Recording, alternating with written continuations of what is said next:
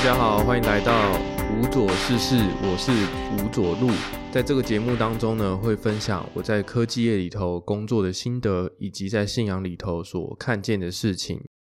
那么这一周里面呢，其实也慢慢接近年末，然后加上公司啊，新的公司啊，它计算一年的周期啊，其实是以十月来分界点的。因为本身是外商的缘故，然后对外国人来说，十二月已经是圣诞节跟年末的氛围，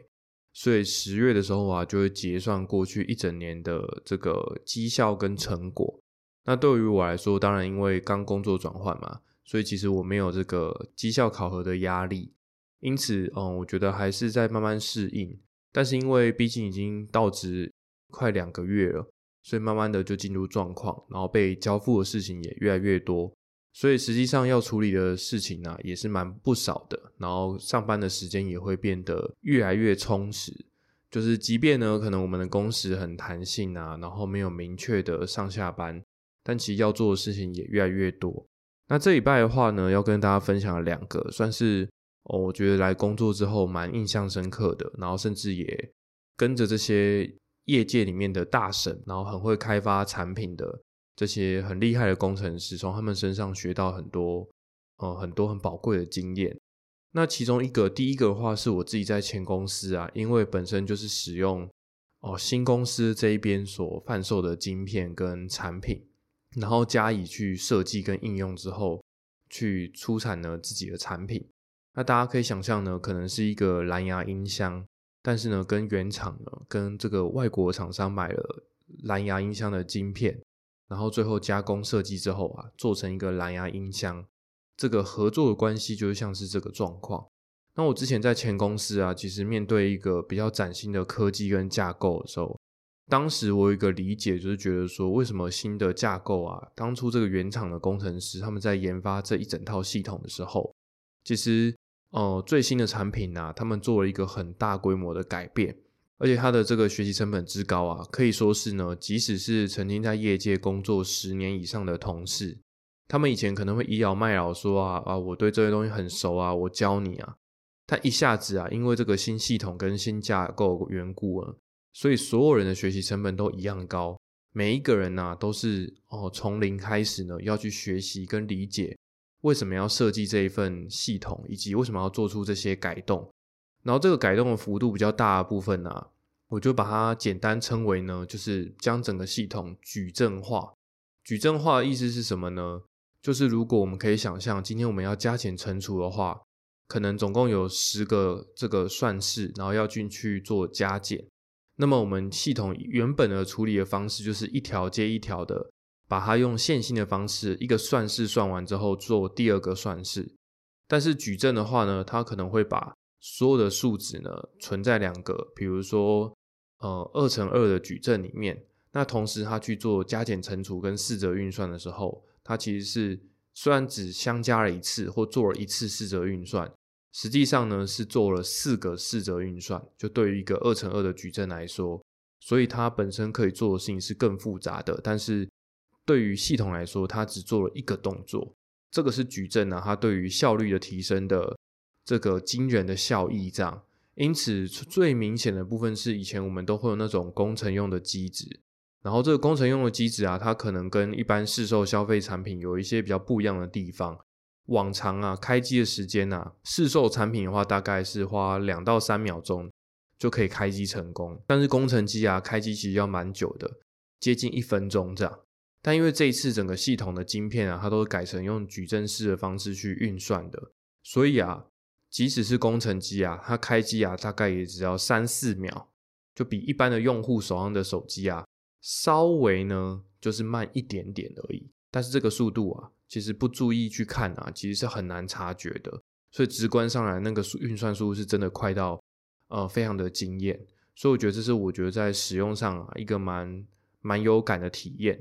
那剩下的部分就是这个系统架构啊，去做改动之后，它所付出的代价就是，对于很多以前我们所习以为常的流程，就所谓的可能这个一个东西，我今天要去从我的手机上面去播放一首音乐，它的流程呢，是我手指头去点选画面上的播放键，进阶呢，它可能会透过它的 A P P 去启动，然后去做它后续的动作。那这些动作全部都执行完毕之后呢，就会拿到这个音乐的讯号。那这个音乐讯号啊，它就会经过一连串的处理，最后啊送到我们手机上的喇叭。那这个喇叭呢，就会发出就是我们所选的这个歌曲。它的流程呢，很粗略来说大概是这样子。但是如果用矩阵式的运算呢，它里面有呢有做了一些改动，以至于啊，常常我们在做研发的过程中啊，其实我们有些时候我们不是很有把握，到底在某一个环节里面。它的声音改动跟它的这个系统上的变化是什么？其实不太清楚这一块，所以当时啊，我们就遇到了一个算是系统原生的时候给我们设定了。当我们花时间去研究之后，就觉得说哇，实在太离谱了！明明这个系统啊是要提升运算效率的，但是啊，却却是在我们今天去做一个很简单的播放音乐的时候啊，硬生生啊，它多了一个步骤。那这个步骤啊，要做啊，做起来也是很很浪费时间，然后也很没有意义。就等于像是啊，今天我告诉这个手机说，我现在用五十帕的音量去听音乐，但是啊，这个五十帕音量啊，送到呢系统的里头之后啊，更深处之后啊，它又要重新判断一次，说，哎，这个五十帕是什么意思啊？哦，原来这个五十帕是指五十帕音量的意思哦。这样听起来有没有觉得很多此一举？所以当时啊，其实花了很大的能量跟心力呢，去尝试，然后并且也要过程当中有克服很多嗯系统运算上的这个问题，然后甚至最后这个产品呢，就以着这个这么没有效率的方式去就是出货了，这样，然后就成功上市，然后也以消费者角度来讲，其实是得到蛮多消费者喜好的，但现实面来说，就是我说的，我们自己知道它背后其实是用一个比较。没有效率的方式去调整，那这个会造成什么样的不方便呢？就是后续如果我们要去微调我们的产品的时候啊，每次经过这个环节啊，就要重复检查一遍，说，哎，五十帕音量到底送到最底下是不是五十帕音量？那这件事情其实就很容易呢，一旦出错之后啊，它可能会五十帕音量对到四十帕音量，那就会造成呢，我们使用者在使用的时候会发现。诶，我想要去调整的时候，出现一些非预期的状况，或者是跟我们工程师在设计这个产品的时候，我们所赋予给它的音量跟表现啊不同，所以这里面就会造成很多的困扰。但是实际上，等到我跳槽到新公司之后啊，其实原本的这个同事啊，因为等于我就是其中一个客户呢，就是原公司的这些同事们，他们就去询问说啊，发现当初我所帮他们规划这一个音量调节的方式啊。它其实是有存在一些瑕疵跟一些情境上的冲突，这样，因此我们就花了一些时间去帮他看跟研究。那当时我得到一个灵感，就觉得说，我一直秉持着认为啊，其实去开发一个系统的人啊，他一定是非常聪明跟心思缜密的，他才有办法开发出一套系统跟环境呢，让全世界各各国各种需求人啊，可以使用这一套工具，用这一个晶片。去实现任何他们想要客户啊，每一个这个开发商他们想要做的功能，都可以去做这些东西。所以今天如果他做出来一个功能不好的话，一定会有很多人去反馈，然后甚至是去要求他呢去改善它的效率。因此我会觉得说，今天他要做出这个改善啊、改动啊，一定是有经过很全面性的评估之后才做出这个决定的。所以我就觉得很奇怪啊，然后因此我也很好奇到底。有没有其他更理想的做法？因此啊，我就去调查了一下，就是除了我们的前公司之外，其实有买这个晶片的其他家的客户，他们怎么样去解决这些问题？结果我就惊为天人的发现啊，其实即便是这个新的架构啊，它还是可以透过另外一个方式啊，把这个多此一举的步骤，五十帕音量是五十帕的音量吗？这一个步骤呢，把它省略下来。可以用更直觉的方式啊，直接把五十帕音量呢，就是送到系系统的下层，然后呢，让消费者啊在调节音量的时候，可以明确的听到，嗯，五十帕的音量这件事情。对，所以我就觉得还蛮惊讶的。然后也透过，因为毕竟过去的一整套，我对于前公司的整个去怎么样去克制化跟调整的这些流程呢，呃，所有的流程跟细节啊，都是我一手包办。去协调尝试出来，那我就很深的一个体会就是啊，有的时候我们付出了这么庞大的努力，但是因为一开始的方向跟解决问题的方式啊，就是完全错误的，所以啊，才没有办法呢得到我们所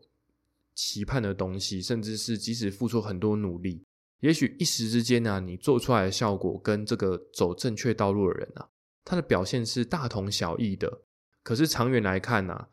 一定只有走正确方法的人，才可以更长远的运行下去，而且是不论。你在任何的使用情境下都不会发生问题。可是因为当时我原本在前公司啊做那个方法，因为是多此一举啊，其实会有一些呃，在每一个情境或不同的各式各样的使用者使用下，常常会出现一些不非预期的这个状况。这样，然后我们每次出现一个新的状况，我们就要再想新的办法，再用这个其他的方式呢去补这个漏洞。然后不断的这样子一直补漏洞、补漏洞的情况下，就会发现整个系统会变得非常的不稳定。所以啊，为了要解决这些问题，我们就是必须要花很多心力去找出那个正确的解法。那么，因为我觉得对我来讲蛮有体会一个部分，就是说，第一个是了解到，哇，当初开发这套系统的人其实是很聪明，而且心思缜密的，他早就留下了更有效率的方法给我们，但是我们只是用自己错误的理解去克制化。所以导致啊，我们自己呢拿石头砸脚，然后呢多此一举啊，还乐在其中，这样就是很努力的去做，然后最后把这个功能做出来之后就很开心。但事实上是这个做法根本就是不需要的，就我们所做的都是浪费时间。即便一时短时间来说，我们好像做出了类似的功能，可是长远来看呢，它是没有办法经得起消费者的考验的，因为每一个消费者他们使用的这个方式啊、习惯不同啊，然后甚至是。有很多的情境混杂在一起，所以导致啊，我们要去做验证跟去分析的时候啊，你很难想象得到，今天你做出来这个东西，它背后存在什么样的漏洞跟瑕疵，很深刻感受到自己的水准太低了。然后以前呢，还以着我所做出来那个克制化的成果，还在那边自得其乐，这样就觉得还蛮丢脸的。然后这次呢，也协助前公司的这些同事们。顺利呢，用这个正确方法把它导入之后，哦，我觉得对我来讲也是蛮大的学习跟就是很有成就感的一件事情。这样，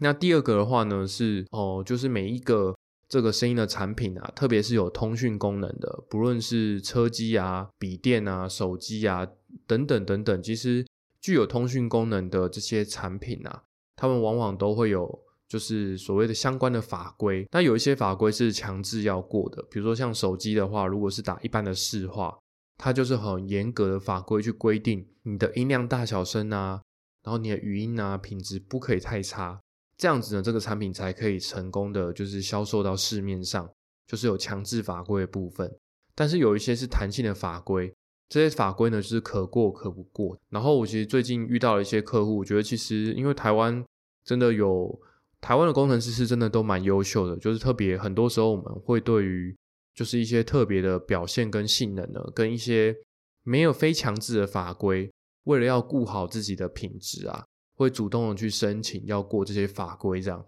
过去一周的任务啊，其实就是要协助客户呢，能够成功的把这个法规叫做取证取得认证，这样，然后我们就会称为取证成功，要帮助这个客户可以顺利的取证。那这件事情其实已经弄了。很久了，这样，然后甚至听同事说啊，已经从今年的二月啊，一路拖拖拖拖拖到现在八月，中间有发生了很多故事，包含用不同的演算法去过认证，以及后来遇到一些演算法啊稳定性的限制啊，不断的这样子，就是各方面的这个取舍之下，到我到职之后，把这个东西丢给我啊，他用的是一个大概五六年前非常阳春的演算法，要去过这个通讯的法规，这样。哦，这件事情让我觉得蛮，就是有一点担心的部分是啊，我其实前面已经花很多心力，尽可能帮他解决，就弄到最后，最后，最后的最后啊，他还是告诉我说呢，原本最难解决那些法规的项侧项啊，其实全部都测试通过，但莫名其妙突然跑出来一项啊，很奇怪的侧项，就是本来绝对不可能出问题的侧项，突然间出错了。这样，我一分析之下，我看到他说这个讯号出现这种。非预期的失真，结果一模拟之下呢，我就去分析之后发现呢，哇，天哪，这个问题啊，可能是这一个很古早、很古早的这个演算法它本身的限制，这样，所以啊，我就突然间一时愣住了，我不知道要怎么样去解决这个问题，然后甚至前面花了一个礼拜的时间，不断的去尝试，然后想办法去解决。可是我觉得，就像刚才提到第一个问题这样子，就是有的时候我们对问题的理解啊，因为我们理解完全错误的缘故啊，所以我们处理的方向，即使付出了再多的努力，它真正造成啊这个测向不过的原因呢，根本不是我的演算法。所以本来已经很担心啊，然后且客户啊，因为我们预约了这种认证的实验室，这种认证实验室就是你带产品去，那他会比照呢这个正式的法规去帮你做测试，全部都测试通过之后啊，他就会把你的产品寄到呢这些国际上的标准的认证单位去取得这个认证。那前提通常都是啊，这种认证的实验室啊，他们就是标榜着啊。只要在他们这里可以测得过，绝对就会取得认证成功，因为它的这个环境的控制啊、变音啊、测试手法，绝对都是比照呢这些国际的流程去操作的。这样，所以最后最后每一最后一次，他们说啊，我们这礼拜啊就只预定了最后一次，我们后面呢就没有花钱再预定了，因为每一次预定啊，其实要花的金额啊都蛮昂贵的，因此呢就说说好了，这就是最后一次。所以对方的这个工程师也要求我说啊，因为已经是最后一次了，如果今天还是没办法测过，就会要求我要千里迢迢去认证实验室啊，把我要求我在那边压到啊，把问题解决为止这样。可是我去之前呢，我心里面想法就是，天啊，这就是演算法的限制啊，我根本没办法解决这个问题。所以其实心里面就非常害怕，然后也知道说啊，哎，是不是哦，今天测啊就不会测，绝对测不过了，绝对不会通过了。所以我心里面还盘算着当下要怎么样跟对方解释，所以其实心里面蛮担心的。所以我就开玩笑说啊啊，我今天早上不要出门的时候我不要洗脸了，因为去客户那边啊，客户会帮我洗脸。那这个有些人听不懂的话，一般意思是业工作职场的洗脸就是指会被人家教训啊，然后可能会被人家问候啊，然后被人家挑战啊，然后调侃等等的，就是把这个称为洗脸。所以我就说啊，我今天出门我不洗脸啊，反正客户会帮我洗脸。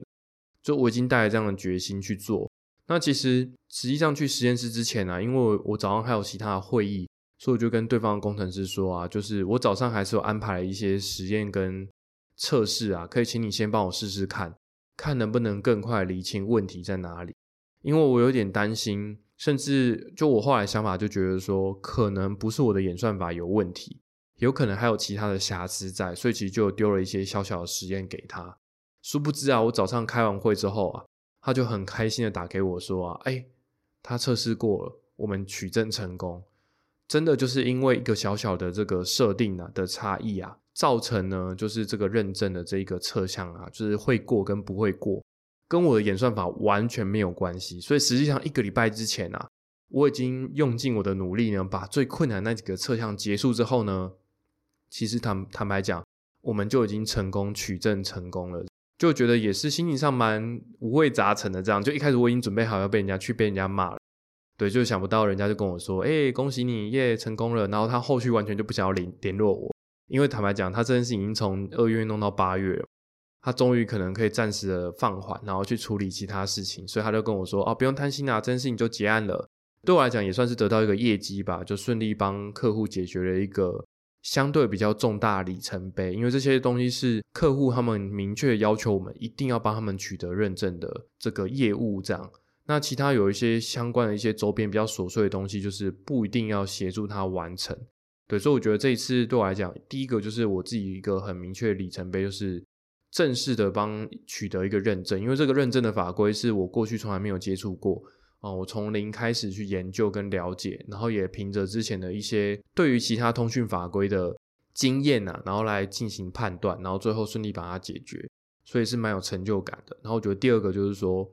我觉得在科技的产品里面，有的时候遇到一些问题啊，绝对不要被自自己的想法限制住，或者是说，当我们把自己的时间砸进去一件事情之前，我们一定要正确去思考，看看它的方向是不是正确。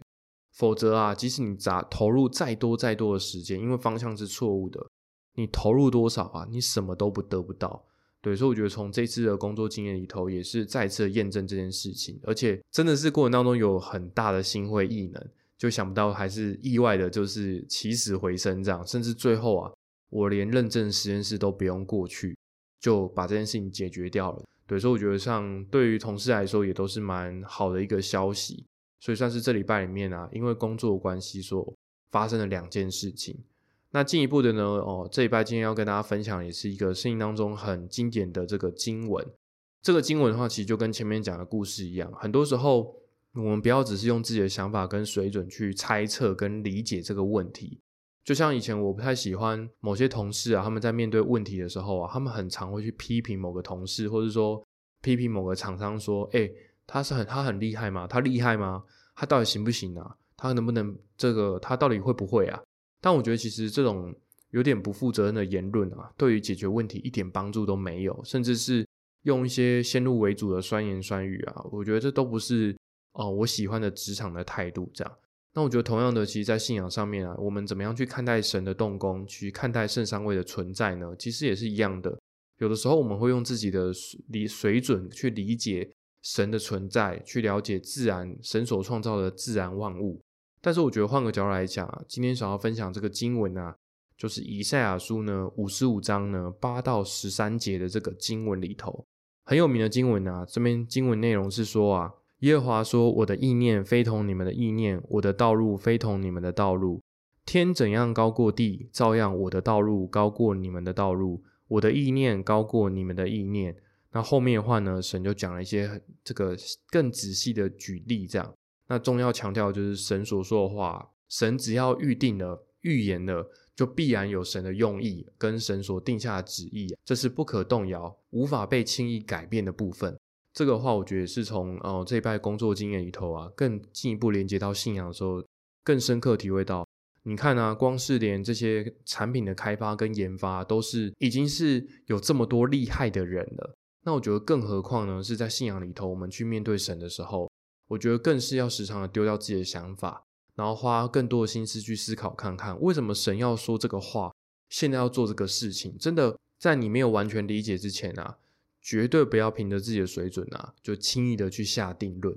所以我觉得这是从这一拜工作经验里头，让我想到这个经文，然后也再次的深刻去体会啊神所动工的部分。对，所以我觉得当自己在信仰当中你没办法正确